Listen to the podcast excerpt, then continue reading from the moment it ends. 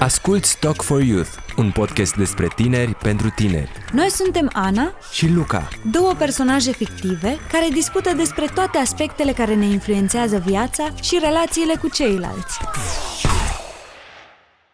Opt adolescenți au fost arestați sub acuzația că ar fi violat o minoră de doar 14 ani într-un mod care stârnește revoltă. Petre Nechita știe întreaga... Te rog, oprește televizorul. Nu mai vreau să aud. Doamne, deci e îngrozitor ce i s-a întâmplat. Ce mă sperie cel mai mult e că o mulțime de abuzuri sexuale rămân neraportate. Auzi, dar ție ți-a fost vreodată dificil să discuți despre o experiență personală neplăcută?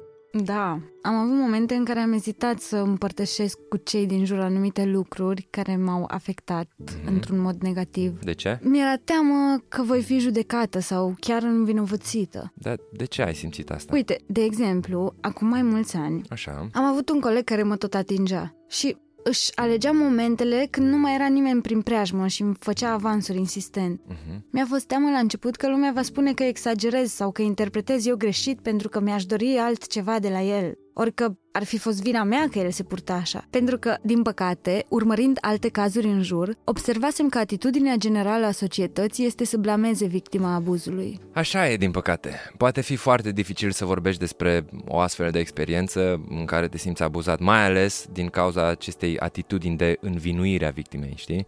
Însă e. e important de reținut faptul că această atitudine, practic, acceptă și perpetuează violența sexuală care te poate afecta și pe tine la un moment dat sau îi poate afecta pe cei mai apropiați oameni. Să știi că așa este. Oricine poate deveni victima unui abuz sexual. Dacă cauți pe Google, o să vezi că în Uniunea Europeană 11% dintre femei au suferit o formă de violență sexuală de la vârsta de 15 ani. Ma. Am aflat chiar că 30% din femeile din România au fost victime ale violenței fizice și sau sexuale. Tu îți dai seama că asta înseamnă aproape una din trei femei care au experimentat agresiuni fizice? Da. Este enorm. Și mă tem că multe dintre ele se tem să vorbească despre asta. Nasol. Da, uh, sunt curios, tu cu cine ai ales să discuți în cazurile astea? Nu am dorit să discut direct cu profesorii pentru că mi-a fost teamă că vor considera că sunt doar niște glume între colegi uh-huh. și că aș fi eu prea sensibilă. Am discutat însă cu prietenele mele, iar apoi mi-am făcut curaj să discut cu părinții. Uh-huh. Nu am vrut să-i rănesc sau să se simtă ei rușinați, însă ei au reacționat foarte bine. Mi-au fost alături și am mers împreună să discutăm cu profesorii chiar atunci. Da, ce s-a întâmplat cu colegul respectiv? Asta e că el a fost atenționat și și-a schimbat comportamentul. De asta cred că ar trebui să încurajăm persoanele care se simt victimele unui abuz să vorbească cu cineva apropiat sau cu cineva de încredere.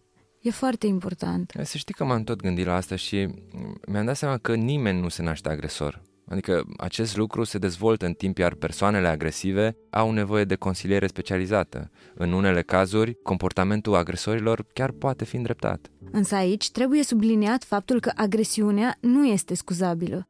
Așa e. Nici formele mai puțin grave, nici formele care pot afecta profund victimele, precum violul. Este foarte important ca persoanele abuzate să primească sprijin, deoarece nu pot trece singure peste traume.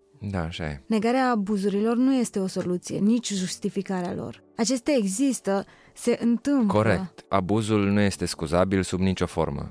Iar în privința victimelor, aș spune că cei apropiați pot observa uneori dacă s-a întâmplat ceva. Din rușine, uneori, victimele preferă să nu ceară ajutor. Le este extrem de greu da, să ceară ajutor, din știi? cauza presiunii și amenințărilor făcute de abuzator. Da, și atunci cei apropiați pot observa dacă acestea au tendința să se izoleze, să vorbească mai puțin. Există anumite semne care ne pot indica că s-a întâmplat ceva, știi? Așa e, iar astfel de situații trebuie abordate întotdeauna cu blândețe și empatie. Da. Și cel mai important, nu ar trebui niciodată să tăcem, chiar dacă abuzatorul face presiuni și amenință. Uh-huh. Există persoane și instituții care pot asigura siguranța victimelor abuzurilor. Tăcerea da. nu reprezintă o soluție. Așa este. Orice gest care ne face să ne simțim abuzați ar trebui discutat cu cineva și ar trebui luate măsuri, clar nu este rușinos, nu este umilitor, nu este vina ta dacă te simți abuzat, nu ești prea sensibil, că am mai auzit-o și pe asta și nici nu interpretezi greșit. Ai dreptul să te simți în siguranță, iar orice abuz sau orice hărțuire sexuală reprezintă o încălcare a drepturilor tale. Există legi care pedepsesc abuzul sexual, hărțuirea și violul. Bine punctat, Luca. Sunt multe de vorbit pe acest subiect și vom continua discuția săptămâna viitoare. Până atunci, nu uitați să dați follow și rețineți că aveți dreptul să vă simțiți în siguranță și să alegeți pentru voi. Dacă simțiți că cineva vă încalcă aceste drepturi, este important să discutați cu o persoană în care aveți încredere și să găsiți împreună o soluție. Nu sunteți singuri. Talk for Youth este produs de Societatea de Educație Contraceptivă și Sexuală și susținut de Radio România Culturală. Partener media, IQ Ads și Radio Tananana. Mai multe informații despre podcast găsiți pe site-ul nostru www.sex.ro.